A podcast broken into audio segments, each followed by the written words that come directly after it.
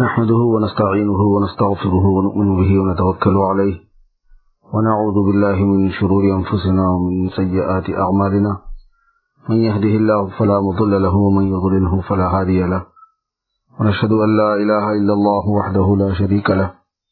ونشهد أن سيدنا ونبينا ومولانا محمدا عبده ورسوله. صلى الله تعالى عليه وعلى آله وأصحابه وسلم تسليما كثيرا كثيرا. أما بعد. أعوذ بالله من الشيطان الرجيم. بسم الله الرحمن الرحيم. والفجر وليال عشر والشفع والوتر والليل إذا يسر. صدق الله العظيم.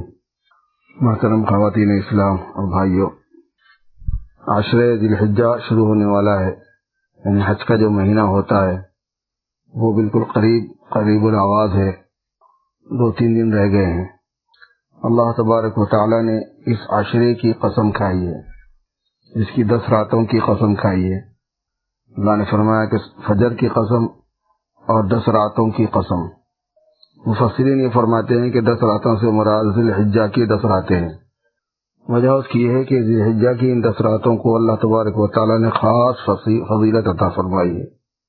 اس میں جاگنے کا، اس میں عبادت کرنے کا حکم ہے۔ اور حج سے پہلے جو نو دن ہوتے ہیں، ان نو دن کے اعمال کی بھی فضیلت بیان فرمائی گئی، اس میں روزہ خاص طور پر بیان فرمایا گیا۔ حضور اکرم صلی اللہ علیہ وسلم نے ارشاد فرمایا ہے من ایام احب الى ان يتعبد فيها من عشر ذی الحجہ نہیں ہے کوئی دن جو اللہ تعالیٰ کو زیادہ محبوب ہو عبادت کے اعتبار سے ذی الحجہ کے دس دنوں کے مقابلے میں۔ ذی الحجہ کے دس دن اللہ کے نزدیک سب سے زیادہ محبوب العمل ہیں۔ قادل سیام کل یوم منہا بسیام سنتن ذی الحجہ کے ان دس نو دنوں میں ہر دن کا روزہ ایک سال کے روزوں کے برابر ہے۔ وہ قیام کلی للت منہا بقیام للت القدر۔ اور اس کی ہر رات کا قیام وہ للت القدر کے قیام کے برابر ہے۔ للت القدر کا قیام ہزار مہینوں سے افضل ہے۔ للت القدر خیرون من الف شہر۔ للت القدر بہتر ہے ہزار مہینوں سے بھی۔ یعنی ایک رات کی عبادت اسی سال کی عبادت سے زیادہ ہے۔ یعنی ایک رات کی عبادت ہماری پوری زندگی سے زیادہ ہے۔ ایک آدمی اسی سال وہ مشکل جی پاتا ہے۔ جی بھی گیا تو ایک سال پورا، ایک عمر پوری ہو گئی۔ اور اسی سال میں ظاہر ہے کہ اگر کوئی اسی پچاسی سال جی بھی گیا تو آدھی اس میں سے راتیں نکالیں گے جو سو کر گزر جاتی ہیں۔ پندرہ سال بچپن کے نکال دینے ہوں گے۔ بیماریوں وغیرہ کے واردات الگ ہیں، کھانے پینے کی حاجتوں کے واردات الگ ہیں۔ تو ایک ایک رات کی عبادت، پوری زندگی بھر کی عبادت سے افضل ہے، یہ مطلب بنا بات کا۔ وقیام للت القدر وقیام کل منها بقیام للت القدر۔ پھر ان نو دنوں میں سے بھی جو نواں دن ہے، جس کو ہم عرفے کا دن کہتے ہیں، حج سے ایک دن پہلے کا، اس کی اور خاص فضیلت ہے۔ وہ یہ ہے کہ سیام یوم عرفہ احتسب على الله ان يكفر السنه التي قبله والسنه التي بعده۔ عرفے کا روزہ اللہ پاک سے امید کرتا ہوں کہ وہ ایک سال پچھلے گناہوں کا کفارہ ہے اور ایک سال اگلے گناہوں کا کفارہ ہے۔ یعنی وہ دو سال کی، دو سال کے روزے کے برابر ہے۔ اور دونوں سالوں کے گناہ معاف ہو جاتے ہیں، پچھلے ایک سال کے، اگلے ایک سال کے۔ علماء نے یہ بھی فرمایا ہے کہ عرفے کے روزے کی توفیق سال بھر زندہ رہنے کی علامتوں میں سے ہے۔ کیونکہ ایک سال اگلے کے گناہ معاف ہونے کا مطلب یہ ہے کہ وہ سال بھر زندہ بھی رہے گا۔ لازم نہیں ہے۔ اس لیے کہ اگر زندہ نہیں بھی رہا تو اللہ تبارک و تعالیٰ ایک سال کے گناہوں کے کفارے کا جو ثواب ہے وہ اس کا مرحمت فرما دیں گے۔ تو روزے کی یہ فضیلت بیان فرمائی گئی، قیام کی یہ فضیلت، عبادت کی یہ فضیلت بیان فرمائی گئی۔ اور اس پر قیاس کیا جا سکتا ہے دوسرے اعمال کو۔ اسی لیے عرفہ کے صبح سے لے کے تیرہ تاریخ کے اثر تک جو ہے وہ تقبیرات تشریق بھی واجب ہوتے ہیں۔ ہر نماز کے بعد تکبیر کہنا ہوتا ہے۔ قربانی کی فضیلت بیان فرمائی گئی۔ جو صاحب استطاعت ہے اس کے ذمہ قربانی کرنا ہے۔ تو بعتبار قربانی کے بعتبار اللہ پاک کے تکبیر اور تسبیح کے تقدیس اور بزرگی بیان کرنے کے بعتبار روزے کے اور بعتبار قیام کے، قیام لہل کے، حق تعالی شاہ نے اس عشرے کو بہت ہی خاص فضیلت عطا فرمائی ہے۔ اس لیے اس عشرے کی ہم جتنی قدر کر سکیں اتنی ہمیں کرنا ہے۔ علماء نے فرمایا ہے کہ دراصل اللہ تبارک و تعالیٰ نے عشر الحجہ کو اور پھر اس میں حج کو مشروع فرما کر اس امت مسلمہ کے ایک خاص مزاج کو پھر کیا ہے، تیار فرمایا ہے اور ان کی تربیت کا نظام بنایا ہے۔ وہ یہ ہے کہ یہ حج کا مہینہ ہے۔ حج کے جو اعمال ہوتے ہیں، ہر مسلمان جو حاجی ہے وہ تو واقف ہوتا ہی ہے، جو حاجی نہیں ہے وہ بھی واقف ہوتا ہے۔ ان کو جو خاص فضیلت دی گئی، اس میں بہت خاص راز بھی ہیں۔ جو اصل مقصود ہے ہمارے اور آپ کے کام کی چیز، وہ یہ ہے کہ اس سے ابراہیم علیہ السلام کے تعلق کی تجدید مراد ہے۔ اللہ پاک یہ چاہتے ہیں کہ اس امت مسلمہ کے مزاج میں جو ابراہیمیت رکھی ہوئی ہے، اس کو رینیو کیا جائے۔ اور دراصل یہ ابراہیمی مزاج چونکہ بے اعتبار زمانے کے ابراہیم علیہ السلام مقدم ہے دنیا میں، اس لیے اللہ پاک نے ان کی طرف منسوخ فرمایا، ورنہ اصلا یہ محمدی مزاج ہے۔ حضور پاک صلی اللہ علیہ وسلم کا مزاج ہے۔ تو ہر بھائی میں، ہر بہن میں ابراہیمی مزاج زندہ ہو جائے، اور ابراہیم کی فیملی کا مزاج زندہ ہو جائے۔ اور یہ مزاج تازہ کرنے کا مطلب یہ ہے کہ وہ آلریڈی ہے۔ علماء نے یہ فرمایا ہے کہ اس امت محمدیہ میں، حضور پاک صلی اللہ علیہ وسلم کی اس امت میں حضور کی برکت سے یہ مزاج پہلے سے ودیات ہے، صرف اس کو چمکانا ہوتا ہے، اس کی تربیت کرنی ہوتی ہے۔ حضرت ابراہیم علیہ السلام کا واقعہ، حضرت حاجرہ کا واقعہ، حضرت اسماعیل کا واقعہ، اور جو واقعات ان کے ساتھ پیش آئے، وہ بھی، اور جو حج میں کچھ ہوا، وہ بھی جو انجام دیتے ہیں مسلمان کیونکہ وہ بھی دراصل ان کے ہی اعمال کی ایک نقل ہے۔ اور اس میں اللہ نے روحانیت رکھ دی، اور اس کو امت مسلمہ پر فرض فرما دیا ہے۔ اللہ تعالیٰ جہاں چاہے روحانیت رکھ دیں جہاں چاہے جس طرح کی برکات رکھ دیں، جس طرح کی اس میں زندگی رکھ دیں۔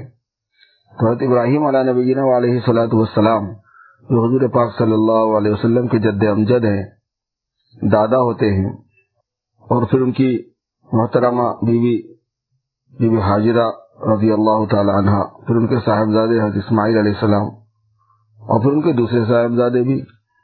ان کا اللہ تبارک و تعالیٰ نے جو مزاج بنایا تھا وہ یہ تھا کہ اللہ تبارک و تعالیٰ سے حد سے زیادہ یعنی جتنی زیادہ سے زیادہ ایک انسان محبت کر سکتا ہے وہ کرنا۔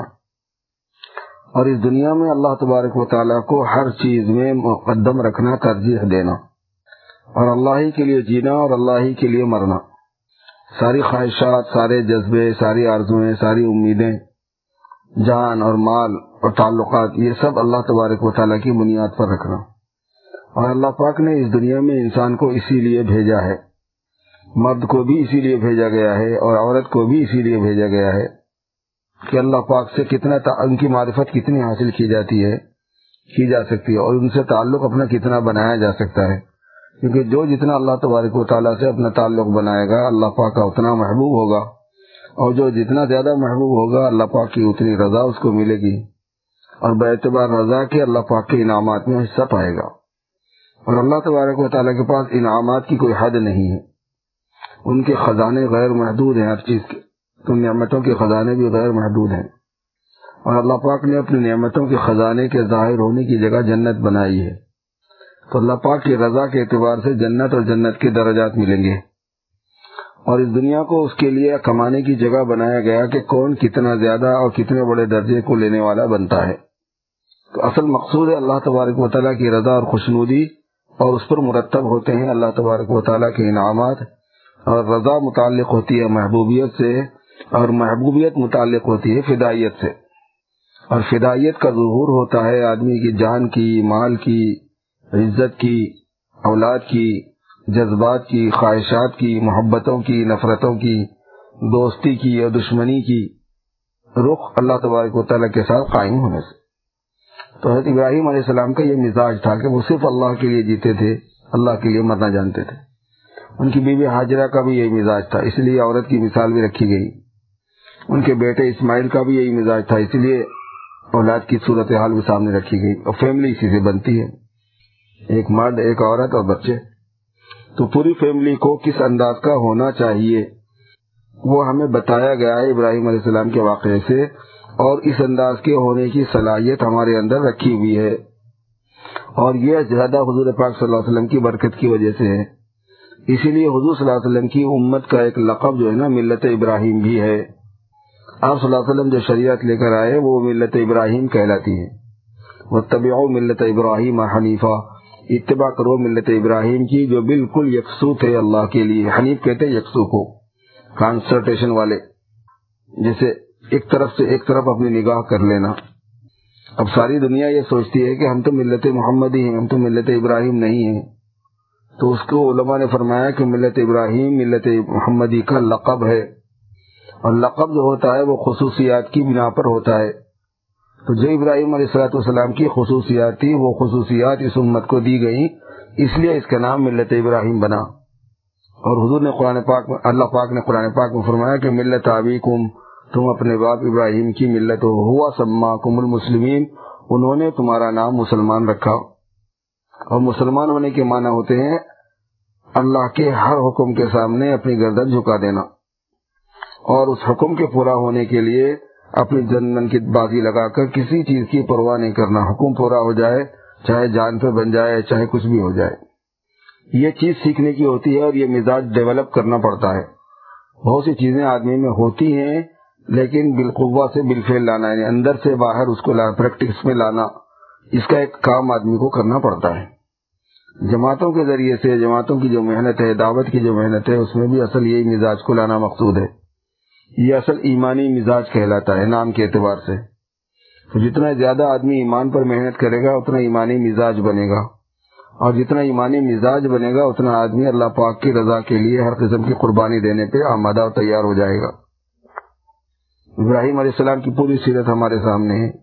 حضرت حاجرہ کی سیرت ہمارے سامنے ہے اور اسماعیل کی سیرت ہمارے سامنے ہے۔ حضور پاک صلی اللہ علیہ وسلم کی سیرت مبارکہ ہمارے سامنے ہے۔ حضرت صحابہ کی سیرت مبارکہ اپنے آنکھوں کے سامنے ہے۔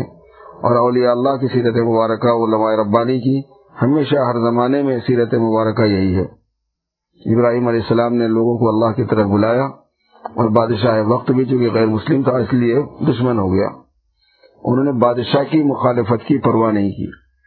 اور بادشاہ کی وجہ سے پوری قوم مخالف ہو گئی تو قوم کی مخالفت کی پرواہ نہیں کی اور قوم کی وجہ سے پورے خاندان والے مخالف ہو گئے تو خاندان کی مخالفت کی پرواہ نہیں کی ایک اکیلے ابراہیم پورے خاندان کے خلاف، خاندان کے خلاف کھڑے ہوئے تھے، پوری قوم کے خلاف کھڑے ہوئے تھے، پوری بادشاہت کے خلاف کھڑے ہوئے تھے۔ ڈر کس بات کا تھا؟ کہ ان کی جان کو نقصان پہنچائیں گے۔ ابراہیم کا مزاج کیا تھا؟ ٹھیک ہے، پہنچا لیں گے۔ ڈر کس بات کا تھا؟ کہ پوزیشن نہیں دیں گے، چونکہ ان کے باپ وزیر تھے۔ تو وزارت کی کرسی نہیں ملے گی۔ کہیں گے ٹھیک ہے، نہ ملے۔ ڈر کس بات کا تھا کہ ان کو وطن سے نکال دیں گے؟ تو ابراہیم علیہ السلام کا مزاج تھا، ٹھیک ہے، نکال دیں۔ وطن سے نکال دیں تو پروانی قوم سے علیحدہ بائیکاٹ کر دے پوری پورے خاندان والے، تو پروانی پوری قوم دشمن ہو جائے تو پروانی بادشاہ، ظاہر ہے کہ بادشاہ اختیار والا ہوتا ہے، اس دنیا میں وہ جو کچھ بھی کر سکتا ہے۔ ان کو اس کی پرواہ نہیں تھی۔ اور دعوت دیتے تھے اللہ کی طرف، اور لوگ ان کے ساتھ ہوتے بھی تھے۔ بہت سے لوگوں نے ان کے ہاتھ پر اسلام قبول کیا، وہ ساتھ دینے والے تھے۔ اور جو ساتھ دیتا تھا، اس کا مزاج ایسے ہی بنا دیتے تھے، وہ بھی ایسے ہو جاتا تھا۔ وہ بھی یہی چاہتا تھا۔ اب ہر طرح سے ان کو لالچ بھی دیا گیا تما بھی دی گئی، ڈرایا بھی گیا، دھمکائی بھی گیا۔ چونکہ دشمن اور جو اسلام کے مخالف اور اللہ کے مخالف ہوتے ہیں نا، وہ دو طرح سے سامنے آتے ہیں۔ لالچ کے ذریعے سے تما کے ذریعے سے۔ آدمی شاید لالچ اور تما میں مان جائے۔ اس کے بعد میں پھر خوف کے ذریعے سے، خوف کے اندر جتنی اظہار آسانی پاسبل ہوتی ہے، اس کے ذریعے سے۔ تو حضرت ابراہیم علیہ السلام نے بالکل پرواہ نہیں کی۔ مباحثہ کیا، بحث کیا، حجت کی۔ قرآن پاک میں علم حاج ابراہیم۔ آپ نے دیکھا اس شخص کو جو ابراہیم علیہ السلام سے بحث کر رہا تھا۔ فی رب بھی اپنے رب کے بارے میں۔ اللہ الملک۔ اور اس وجہ سے کر رہا تھا کہ اس کو اللہ نے بادشاہ دی تھی۔ بادشاہ تھی صاحب اختیار تھا تو اس نے سمجھا میں جب صاحب اختیار ہوں تو بس میں ہی سب کچھ ہوں۔ ابراہیم علیہ السلام سے کہا کہ بھائی تم کس خدا کی دعوت دیتے ہو؟ انہوں نے کہا کہ میرا رب وہ ہے جو زندہ کرتا ہے اور مارتا ہے۔ ادقال ابراہیم ربی اللہ وہ امید زندگی اور موت جس کے ہاتھ میں ہے، میں اس کی طرف داؤ کالا انا وہی وہ امید کہنے کا یہ کام تو میں بھی نمرود نے کہا، یہ کام تو میں بھی کرتا ہوں۔ قید خانے سے جیل میں سے دو آدمی بلائے۔ دونوں مجرم تھے۔ ایک کو معاف کر دیا اور ایک کو قتل کرا دیا۔ کہیں کہ دیکھو، ایک کو میں نے مار دیا اور ایک کو میں نے چھوڑ دیا۔ کالا انا وہی وہ امید ظاہر ہے کہ موت اور حیات تو اس کے ہاتھ میں نہیں تھی، سبب اس کا اس نے اختیار کیا۔ اب اس نے ظاہری طور پر اسی کو ہتھ کنڈا بنایا۔ قال، ابراہیم فعین اللہ بالشمس من المشرق فاتی بها من المغرب۔ ابراہیم علیہ السلام نے فرمایا، تو پھر ایسا کرو میرا رب جو ہے مشرق سے سورج نکالتا ہے، تم مغرب سے نکال دو۔ فبو ہی تلدی کفر۔ مبہوت ہو گیا کافر۔ حیرانی میں آ گیا، اس کا تو کوئی جواب ہی نہیں تھا۔ تو سمجھایا بھی بحث مناظرہ بھی کیا۔ جو اس نے سوالات کیا اس کا جواب بھی دیا اور اس کی نامعقولیت سامنے لے آئے۔ ظاہر کہ وہ تو بات بنا رہا تھا، اتنی موٹی بات ہے تو سمجھتا ہی تھا کہ بھائی انسانوں کی بس کی چیزیں نہیں ہوتی ہیں۔ مگر پھر بھی بات مانا نہیں، وہ مخالفت پہ رہا۔ ابراہیم علیہ السلام سے قوم بڑی عجیب و غریب انداز میں مخالفت کرتی رہی۔ بتوں کی فرش کرتے تھے اور مختلف قسم کے بت بنائے ہوئے تھے۔ ان لوگوں کی ایک مرتبہ یاترا تھی۔ میلہ جیسے ہوتا ہے۔ سارے وہاں گئے ہوئے تھے۔ ابراہیم علیہ السلاۃ والسلام ان کے بت خانے میں چلے گئے۔ لاقیدن ناسنا مکم بادان تو کہنے کے ٹھیک ہے، تمہارے معبودوں کے ساتھ ایک پلان کر رہا ہوں۔ سارے جب چلے گئے تو بت خانے میں جا کر فجا جزازن اللہ کبیر اللہ ساروں کو توڑ پھوڑ دیا۔ کسی کی ناک پھوڑ دی، کسی کا ہاتھ توڑ دیا، کسی کا پیٹ پھاڑ دیا۔ دو ٹکڑے کر دیے، چار ٹکڑے کر دیے، ہتھوڑا لے کے۔ ظاہر کے بنے ہوئے ہوتے ہیں، مختلف قسم کی چیزوں کے۔ سب کو توڑ پھوڑ دیا وہاں ایک بڑے کو چھوڑ دیا اور ہتھوڑا بڑے کے کندھے پہ رکھ دیا۔ علما رجو کالو منفا لہٰذا یعنی کہنے کے جب واپس آئے تو دیکھا عبادت کرنے کے لیے سب سے پہلے مندر میں گئے اپنی۔ وہاں نقشہ ہی بدلا ہوا تھا کہنے کے ہمارے معبودوں کے ساتھ یہ کس نے کیا ہے۔ ان ظالمین بڑا ظالم ہے جس نے بھی کیا۔ خالو سمیع فتح یقال له ابراہیم۔ کہنے لگے، ایک نوجوان کا ایک نوجوان کو ہم نے سنا، تذکرہ کرتے ہوئے کچھ لوگوں نے کہا کہ ایک نوجوان ذکر کر رہا تھا ان کے بارے میں۔ اس کا نام ابراہیم ہے۔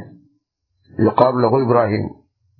خالو فاتو بھی الناس لعلهم يشهدون کہنے لگے لے آؤ اس کو اور لوگوں کے سامنے لے آؤ۔ ابھی فیصلہ ہوتا ہے۔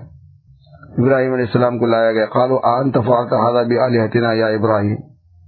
ہمارے معبودوں کے ساتھ تم نے کیا یہ اشر خالہ بل فعلہ کبیر ہوں مالا کہنے کہ نہیں، یہ بڑے نے کیا۔ اس بڑے نے کیا ہے۔ فس فس پوچھو۔ اس بڑے سے پوچھو ہاتھوڑا بھی دیکھو اس کے کندھے پہ ہی ہے۔ اگر وہ بات کرتے ہیں تو ان سے پوچھو۔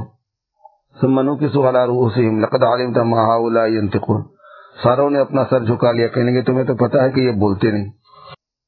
خالا فتح من دون اللہ ما لا ينفعكم شيئا ولا يضركم کہنے لگے، کیا تم عبادت کرتے ہو؟ اللہ کو چھوڑ کر ایسوں کی جو نہ نفع پہنچا سکتے ہیں، نہ نقصان پہنچا سکتے افل لکم تھو ہے تمہارے اوپر۔ ولیما تعبدون من دون اللہ؟ اور یہ تھو صرف تم پر نہیں ہے، اللہ کے علاوہ جن کی تم پوجا کرتے ہو ان پر بھی۔ اب کوئی آدمی کسی کی پوجا کر رہا اور آپ اس کو کہیں تھو ہے، اس پر تو کون برداشت کرے گا؟ اور یہ فرمانے لگے، افلا تعقلون؟ عقل سے کام نہیں لیتے کچھ؟ ابراہیم علیہ السلام یہ بتاتے تھے کہ بھئی اللہ کے علاوہ جو ہے سب مخلوق ہے، سب محتاج ہے۔ ہمارے کام کی جو چیز ہے وہ یہ ہے کہ ابراہیم علیہ السلام جو فرما رہے ہیں، وہ بتوں کے بارے میں فرما رہے ہیں۔ اور ہمیں اس کے ہمیں اس کو اپلائی کرنا ہے اس بات کو، بتوں کے علاوہ دوسری مخلوقات پر بھی۔ مال پر بھی، کاروبار پر بھی بزنس پر بھی، سامان پر بھی جویلری پر بھی، کپڑوں پر بھی، ساری چیزوں پر کی نفع و نقصان تو اللہ کے ہاتھ میں ہے۔ موت و حیات تو اللہ کے ہاتھ میں رب تو اللہ پاک ہے۔ یہ سب چیزیں ہمارے استعمال کے لیے اللہ نے بنائی ہے اور اللہ تبارک و تعالیٰ ہی اس کو ہمارے لیے نفع نقصان کا کر دیتے ہیں۔ نفع کی چیز سے نفع پہنچا دیں یہ انہی کا کام ہے اور نفع کی چیز سے نقصان پہنچا دیں یہ بھی کر دیتے ہیں۔ نقصان کی چیز سے نقصان پہنچا دیں، یہ بھی انہی کا کام ہے۔ لیکن نقصان کی چیز میں سے نقصان نکال دیں، یہ بھی ان کے ہاتھ میں ہے، اور نقصان کی چیز کو نفع والی بنا دے یہ بھی ان کے ہاتھ میں پوری مخلوق کے اوپر سے یقین ہٹانا، مخلوق کچھ نہیں کر سکتی۔ ہمارا رب اللہ ہے، ہمارا پالنے والا، ہمارا شوہر بھی نہیں ہے۔ کیونکہ ہم کو اور شوہر کو دونوں کو اللہ ہی پالتا ہے۔ شوہر اگر بزنس کرتا ہے تو وہ سمجھتا ہے کہ میرا میرا پالنے والا، میرا بزنس ہے، میرا کاروبار ہے۔ نہیں بزنس کا رب بھی اللہ پاک ہی ہے۔ اور یقین بدل گیا، بچوں سے پوچھو کون پالتا ہے تو بچے ماں کا نام لیتے ماں سے پوچھو کون پالتا ہے تو شوہر کا نام لیتی شوہر سے پوچھو کون پالتا باپ کا، شوہر سے پوچھو کون پڑھتا ہے تو وہ بزنس کا نام لیتا ہے۔ اور ہمیں یہ یقین دیا گیا ہے کہ ہر ہر چیز پر سے اپنا یقین ہٹانا ہے۔ ایمان یہی ہے کہ پوری مخلوق ایسے ہی، جیسے جیسے کچن میں برتن ہوتے ہیں، خالی برتن۔ نام بہت سے رکھے ہوئے ان کے۔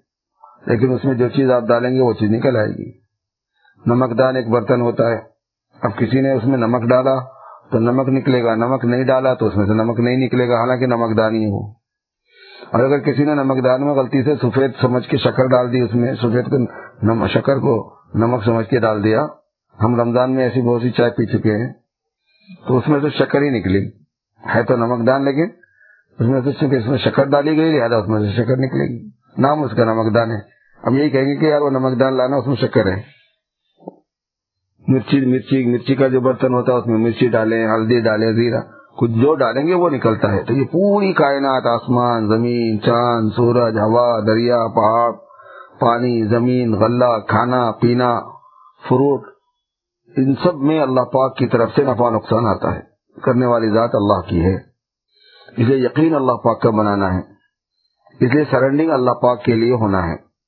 یقین اس بنانے کا مطلب یہ ہوتا ہے کہ پھر ان میں سے جب کوئی معبود نہیں ہے تو پھر بندگی کس کی کی جائے گی؟ بندگی اللہ رب العزت کی کی جائے گی۔ اور بندگی میں صرف عبادت ہی نہیں ہوتی، عبادت بھی کرنا ہوتا ہے بندگی کا حق۔ اور بندگی میں بندگی یہ ہوتی ہے کہ جو بولا جائے، جب بولا جائے، جیسے بولا جائے، ویسا کرنا۔ نہ دن کی قید ہے، نہ رات کی قید ہے، نہ عبادت کی قید ہے۔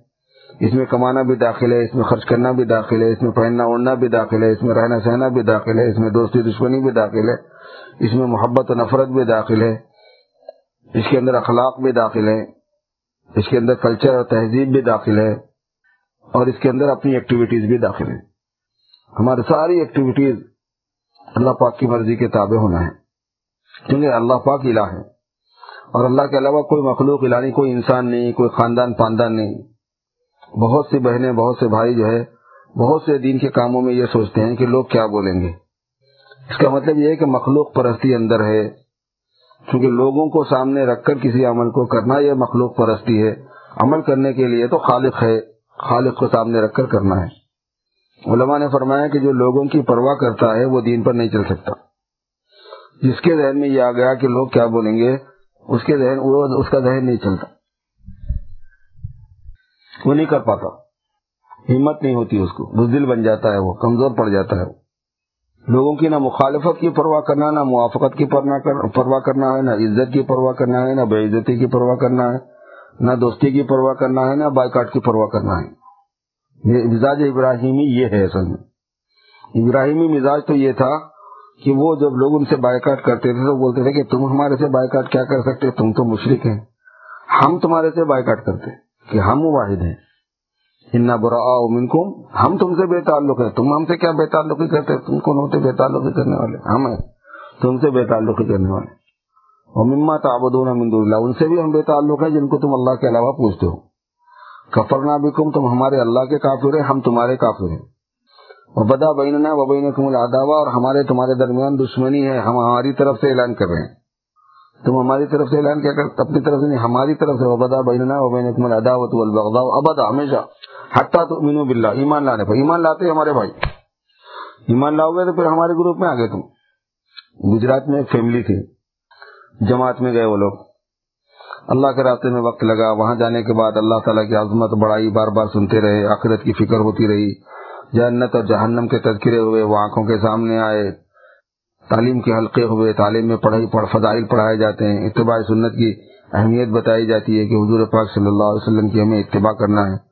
ایک دن، دو دن، چار دن، چھ دن، دس دن، بار بار ہوتا رہا، ذہن بن گیا کہ بھائی، جب ہم اللہ کے بندے ہیں تو بندگی کرنا ہے۔ اور جب حضور کے امتی ہیں اور حضور پر ایمان لائے ہیں تو پھر حضور کی اتباع کرنی ہے۔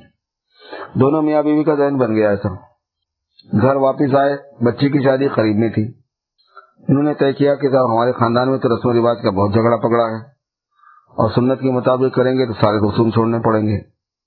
تو انہوں نے کہا کہ بس لوگ مخالفت کریں یا موافقت کریں۔ لوگ یہی ہے کہ بائیکاٹ کریں گے یا بے عزتی کریں گے۔ ہمیں پرواہ نہیں ہے۔ ہم سنت کے مطابق ہر کام علماء سے پوچھیں گے اور جو کام کرنا ہے بس وہی کریں گے شادی میں۔ جو نہیں کرنا ہے وہ نہیں کریں گے۔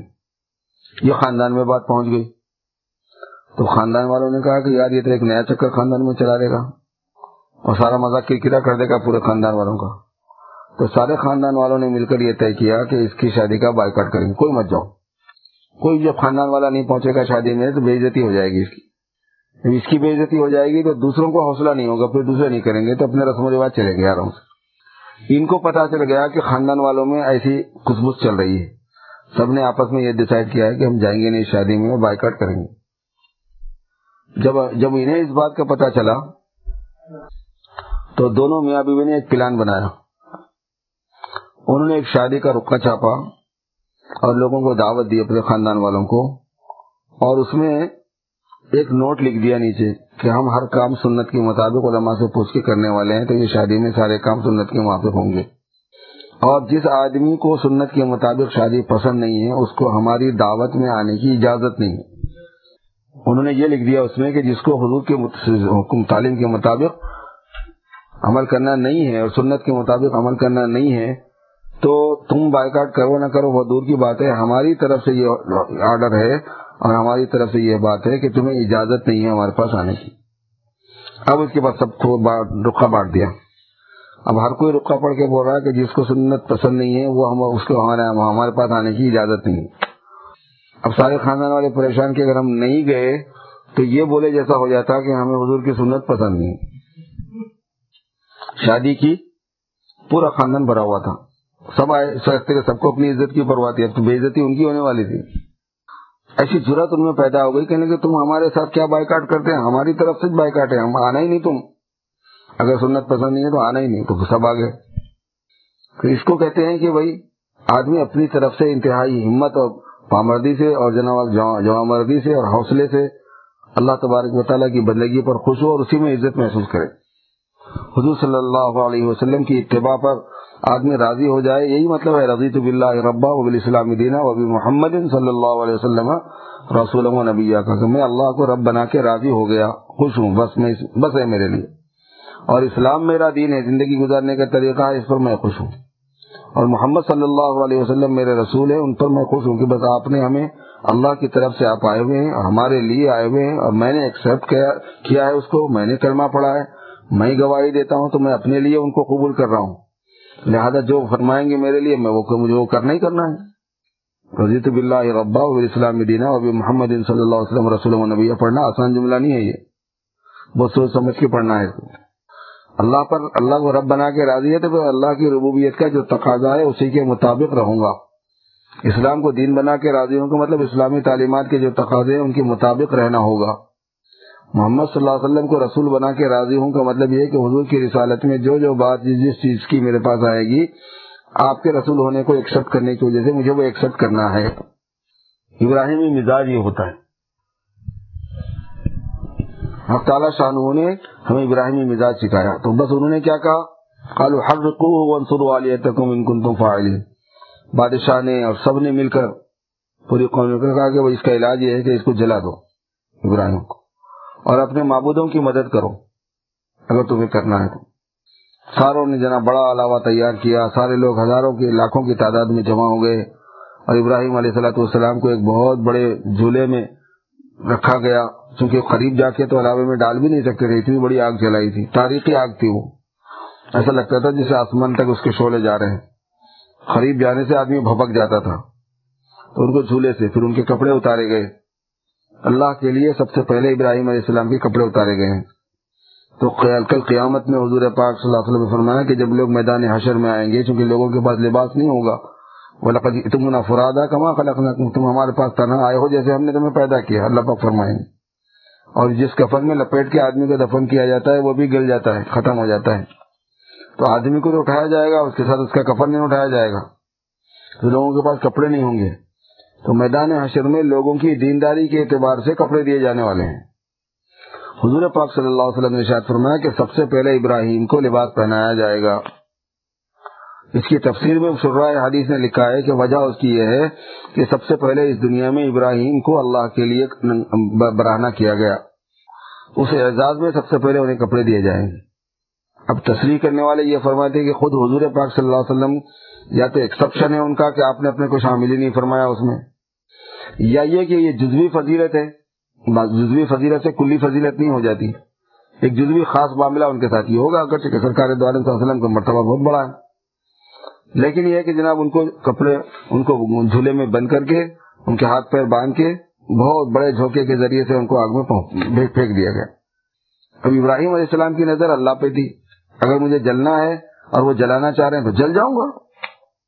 جب زندگی ان کو جان ان کو دے دی تو مار مارے ہیں۔ زندہ رکھے زندہ کو نہیں آتا ہے تو وربا خوشی فدا ہے تو زندہ رکھے آپ کی مہربانی مار ڈالے ہم میں آپ پہ تو قربان ہوں قربان ہونا ہی چاہتا ہوں۔ دل دل شدہ مبتلا ہے تو ہر سے کو نہیں رضا ہے تو دل مبتلا ہو گیا۔ آپ کا دل عاشق ہو گیا۔ آپ کا آپ جو آپ چاہیں کریں۔ تو ابراہیم علیہ السلام خوش تھے اس میں۔ اللہ کے لیے مر گیا۔ میری ذمہ داری ختم۔ جب تک زندہ ہوں تو کام پہ لگا ہوا ہوں۔ زندہ نہیں رہوں گا، اللہ کے لیے ختم ہو جاؤں گا تو فارغ بھی ہو جاؤں گا۔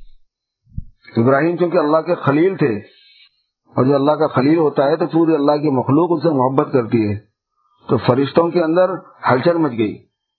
کتابوں میں لکھا ہے کہ فرشتوں میں یہ ہوا کہ ابراہیم اللہ کا خلیل ہے اور اس کے ساتھ یہ ہو رہا ہے اور اس کی ہیلپ کرنی چاہیے۔ جبرائیل علیہ السلام نے بارگاہ خدا بندی میں عرض کیا کہ پروردگار کچھ کر دیجیے آپ فرمائے تو ہم مدد کر دیں ان کی۔ تو اللہ تعالیٰ نے فرمایا کہ ابراہیم کا کچھ ایسا مزاج ہے کہ تم جاؤ گے تو تمہاری مدد بھی نہیں لے گا۔ اب جبر السلام کے لیے کیا مشکل ہے؟ ان کو وہاں سے اٹھا لینا ہٹا لینا وہاں سے۔ آگ کو ٹھنڈی کر دینا بھی آسان ہے، اس میں پانی ڈال کے۔ ابراہیم السلام کو وہاں سے اٹھا لینا بھی آسان ہے۔ سب ہو سکتا ہے۔ ہاں، نہیں، ہم مدد کریں گے تو لیں گے تو پھر ٹیسٹ کر لو اس کا۔ امتحان لے لو کہ اس کا مزاج ہے کیسا۔ جبرائیل علیہ السلام پہنچے ابراہیم السلام کے پاس۔ آج تک وہ الفاظ موجود ہیں، حدیث کی، سیرت کی کتابوں میں، جو ابراہیم السلام نے ان کو جواب میں فرمایا۔ فرمایا کہ ابھی کہا جا جبیر السلام نے کہا ابھی کہا جا کچھ ضرورت ہے آپ کی، ہم آپ کی ہیلپ کر دیں، بچا لیں آپ کو۔ تو حضرت ابراہیم علیہ السلام فرمایا کہ اما ابھی کا فلا، جہاں تک آپ سے مدد لینے کا تعلق ہے، مجھے کوئی ضرورت نہیں ہے۔ جس سے لینا ہے، اس کو بھی پتا ہے۔ جسے مدد لینی ہے، اس کو پتا ہے۔ وہ مدد نہیں کرنا چاہ رہا تو مجھے بھی ضرورت نہیں ہے۔ مارنا چاہ رہا مار دے جیب السلام نے کیا پروردگار، وہ تو عجیب ہی ہے۔ وہ تو ہمیں بھی رد کر رہا ہے۔ فرما ہاں وہ ہے ہی ایسا۔ وہ میرے لیے جیتا ہے، میرے لیے مرتا ہے۔ اور مجھے ہی اس کی مدد کرنی ہے۔ وہاں اللہ پاک کا معاملہ سیکنڈوں میں نہیں، سیکنڈ کے ہزارویں حصے میں چلتا ہے۔ یہ سب کنورزیشن لمبا ٹائم نہیں لے رہا۔ وہ وہاں کا وہیں ہو رہا، اتنی دیر میں۔ بس اللہ پاک نے ابراہیم علیہ السلام کی آگ میں گرنے سے پہلے آگ کو ڈائریکٹ حکم کر دیا۔ بھائی آگ تو ٹھنڈی ہو جانا اور سلامتی والی ہو جانا۔ کھلنا یا نہ رکونی بردن وہ سلام ابراہیم۔ ہم نے کہا، یہ آگ تو ٹھنڈی ہو جائے، سلامتی والی ہو جائے ابراہیم کا ابراہیم السلام آگ میں مزے میں چالیس دن رہے وہ، اور آگ نے ان کو چھوا تک نہیں۔ نمرود دور سے آتا تھا، دیکھتا بھی تھا۔ ایک مرتبہ کا قصہ ہے کہ نمرود سامنے آیا، مولانا روم نے لکھا ہے، آگ اور غصے میں آگ سے کہنے لگا، کیا ہوا؟ تو جلاتی کیوں نہیں؟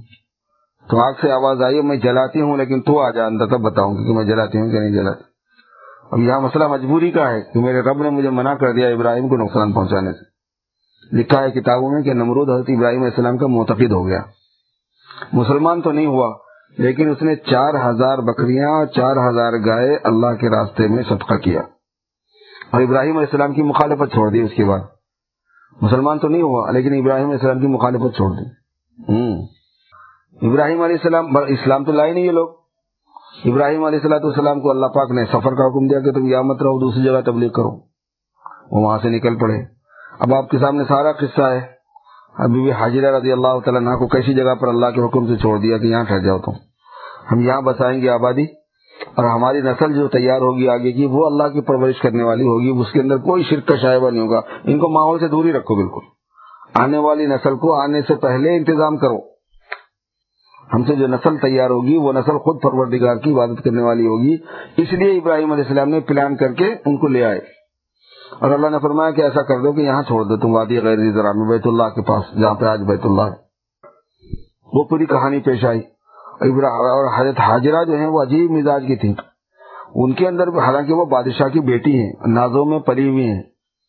کسی قسم کی تکلیف زندگی میں انہوں نے کبھی نہیں اٹھائی تھی۔ لیکن ابراہیم پر ایمان لانے کے بعد میں صورتحال بالکل بدل گئی تھی کہ ان کے مزاج میں بھی وہی بات آ گئی تھی جو ابراہیم علیہ السلام کی تھی۔ جب ان کو چھوڑا ابراہیم علیہ السلام نے حضرت حاجرہ کو اور چھوٹے بچے کو اور یہ بات ذہن میں رکھنے کی ہے کہ پیغمبر اپنی بیوی سے جو محبت کرتے ہیں، ساری دنیا والے اتنی محبت نہیں کر سکتے۔ اور پیغمبر کو اپنی اولاد سے جتنا تعلق ہوتا ہے، کسی باپ کو نہیں ہوتا اتنی اولاد سے اس کا تعلق۔ کیونکہ پیغمبروں کی فیلنگ سب سے زیادہ صحیح رہتی ہے اور سب سے کامل ہوتی ہے۔ ان کی عقل کامل، ان کے جذبات کامل، ان کی فیلنگز کامل، ان کے احساسات کامل۔ تو یہ مطلب نہیں کہ تعلق نہیں تھا۔ تعلق تھا، لیکن ایک کام تھا جو کرنا تھا۔ وہاں چھوڑ دیا۔ حضرت حاجرہ کو جب کہا گیا، جب چھوڑ کے جانے لگے ابراہیم علیہ السلام، تو حضرت حاضرہ نے پوچھا کہ اللہ امورا کا بھی کیا اللہ پاک نے تمہیں حکم دیا ہے؟ تو فرمایا جی ہاں مجھے اللہ نے حکم دیا، اس لیے کر رہا ہوں یہ۔ فرمائی تھا، تو پھر ٹھیک ہے، آپ تشریف لے جائیے۔ نہیں اللہ اللہ پاک ہمیں ضائع نہیں کرے گا۔ ٹھیک ہے، میں بچہ رہ جاؤں گی اکیلی بالکل، ایک آدم نہیں، آدم زاد نہیں، کوئی سہیلی نہیں، کوئی دوست نہیں۔ کوئی موبائل نہیں، کوئی سیل فون نہیں۔ گئی کھانے پینے کا کیا ہوگا؟ وہ جو ہے، پالنے والا وہ ہے۔ یعنی کوئی ظاہری اسباب بھی نہیں تھا کہ پتے کھا کے رہ جائیں گے، وہاں درخت بھی نہیں تھے۔ پانی بھی نہیں تھا۔ بس جو مشکل میں، توشے میں پانی تھا، بس وہی تھا۔ جو کھانا تھا، بس وہی تھا۔ کیسا یقین تھا، کیسا ایمان تھا، اور کیسا اللہ کے لیے مرنے جینے کا اعتماد تھا۔ ٹھیک ہے، آپ تشریف لے جائیے۔ ایک اکیلی خاتون آپ اندازہ کیجیے اللہ کے حکم کی وجہ سے ایسی جگہ پر ہے کہ جو نہ کسی سے بات کر سکتی، نہ کسی سے مل سکتی نہ کوئی اس کے ساتھ کمپنی ہے، کچھ بھی نہیں ہے شوہر بھی ساتھ نہیں۔ چلے گئے ابراہیم علیہ السلام۔ سوچنے والی بات یہ ہے کہ رات کی تنہائیاں کیسی گزری ہوں گی؟ دن کی وحشتیں کیسی گزری ہوں گی؟ سردیاں کیسی گزری ہوں گی؟ بارشیں کیسی گزری ہوں گی؟ اندھیرے کیسے گزرے ہوں گے؟ اجالے کیسے گزرے ہوں گے؟ ایک دن، دو دن، دس دن، بیس دن کی بات نہیں۔ پوری زندگی کا ٹھکانہ بنانا تھا۔ اور رہ گئی وہاں پوری زندگی۔ ان کا وشال بھی وہی ہوا ہے۔ حتیم میں ہے ان کا مزار۔ حتیم کے اندر بتایا جاتا ہے، حضرت حاجرہ کا مزار۔ ان کی خبر وہاں ہے۔ زندگی گزار دی اللہ کے لیے۔ ظاہر ہے کہ اللہ پاک کتنی محبت کریں گے۔ کتنا چہیتا بنائیں گے۔ بیٹا جن، دودھ دودھ سوکھ گیا سینے کا۔ اب بچے کو فیڈ کیا کریں؟ چھوٹا بچہ ہے، دودھ پینے والا۔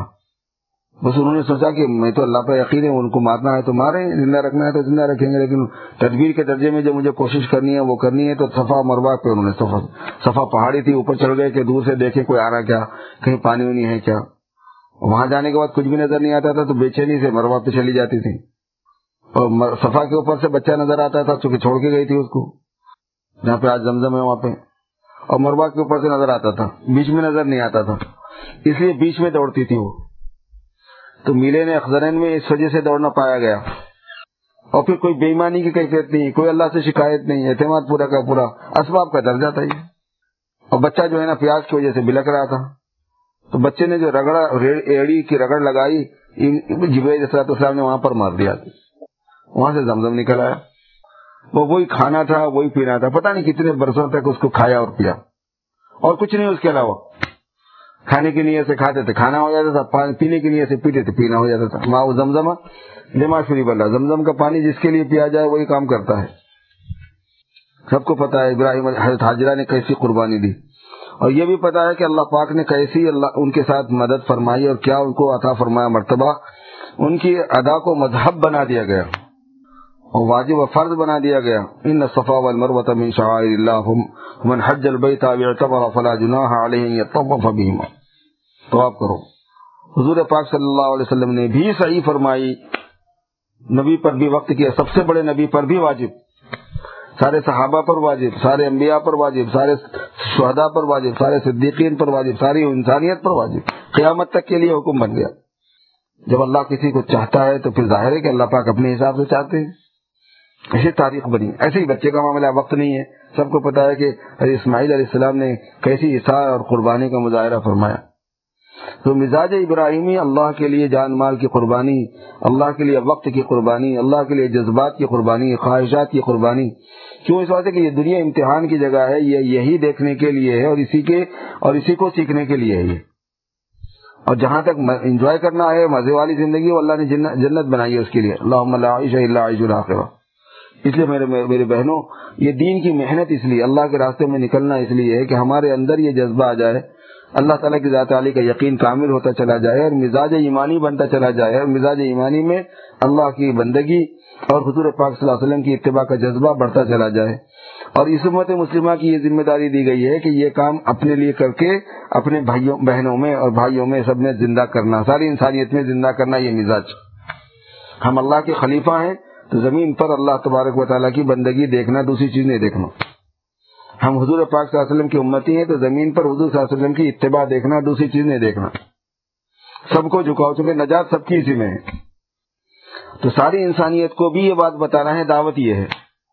اور انسانیت کے اندر طلب نہیں رہی تو انسانیت تک جانے کا مسئلہ ہے۔ کیونکہ وہ خود نہیں آ رہے ہیں آنے والوں کو بھی سکھانا۔ ہے لیکن جو نہیں آ رہے ہیں ان کو بھی پہنچانا اب ساری دنیا کے مسلمان، ساری دنیا میں جو انسانیت پھیلی ہوئی ہے، جس بے راہ روی پر، جس بے دینی پر، جس بے تمیزی پر، جس طوفان پر چل رہی ہے، جو سیلاب ارتداد میں بہ رہی ہے، اس انسانیت کو بچانے کی محنت کرنا ہے۔ ہزاروں لاکھوں۔ ابھی ہم یہاں نیو جرسی گئے تھے تو وہاں ایک یونیورسٹی ہے، اس میں ساٹھ ہزار بچے ہیں، اس میں سے پانچ ہزار مسلم بچے ہیں۔ ایک یونیورسٹی میں۔ صرف سعودی بچے جو ہے نا پورے امریکہ میں ایک لاکھ سے زیادہ ہیں۔ اب یہ آ رہے ہیں، آزادی کی زندگی ان کی ہو جاتی ہے، یہاں آتے ہی۔ پھر جناب برین واش ہو جاتا ہے، ان کا پھر یہ جو ہے دشمنوں کے کام کا، دشمنوں کا کار ہو جاتے ہیں۔ اب جو ادھر سے ادھر سے ہزاروں لاکھوں کی تعداد میں ریفیوجیز آ رہے ہیں، وہ سب کے سب اسی غفلت والے ماحول میں بہتے چلے جا رہے ہیں۔ نوجوان ہمارے فسق و فجور میں مبتلا ہو جا رہے ہیں۔ بچیاں ہماری بغاوت اور سرکشی میں مبتلا ہو جا رہی ہیں۔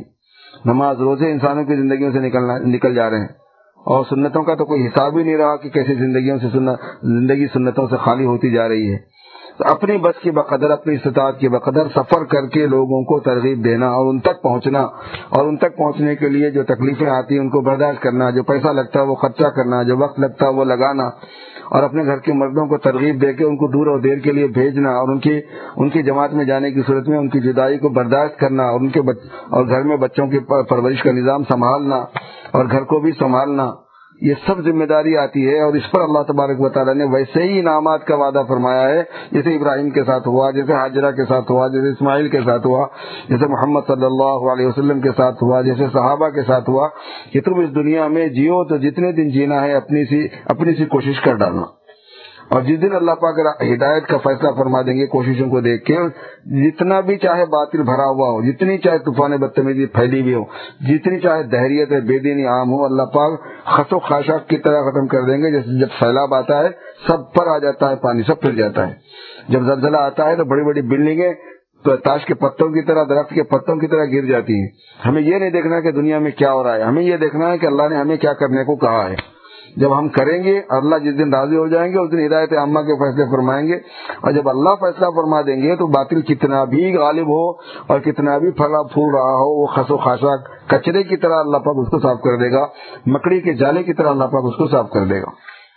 اس لیے میرے بہنوں، قدر کر لینی ہے۔ جو زندگی ہماری بچی ہوئی ہے، اس میں کچھ اعمال ہو جائیں، کچھ ہمارا ایمان بن جائے، کچھ عبادت ہو جائے، کچھ اتباع نبوی ہو جائے کچھ حضور پاک صلی اللہ علیہ وسلم کی بات کا لحاظ ہو جائے، اللہ کی باتوں کا لحاظ ہو جائے، یہ مقصد ہے اس دعوت والی محنت سے۔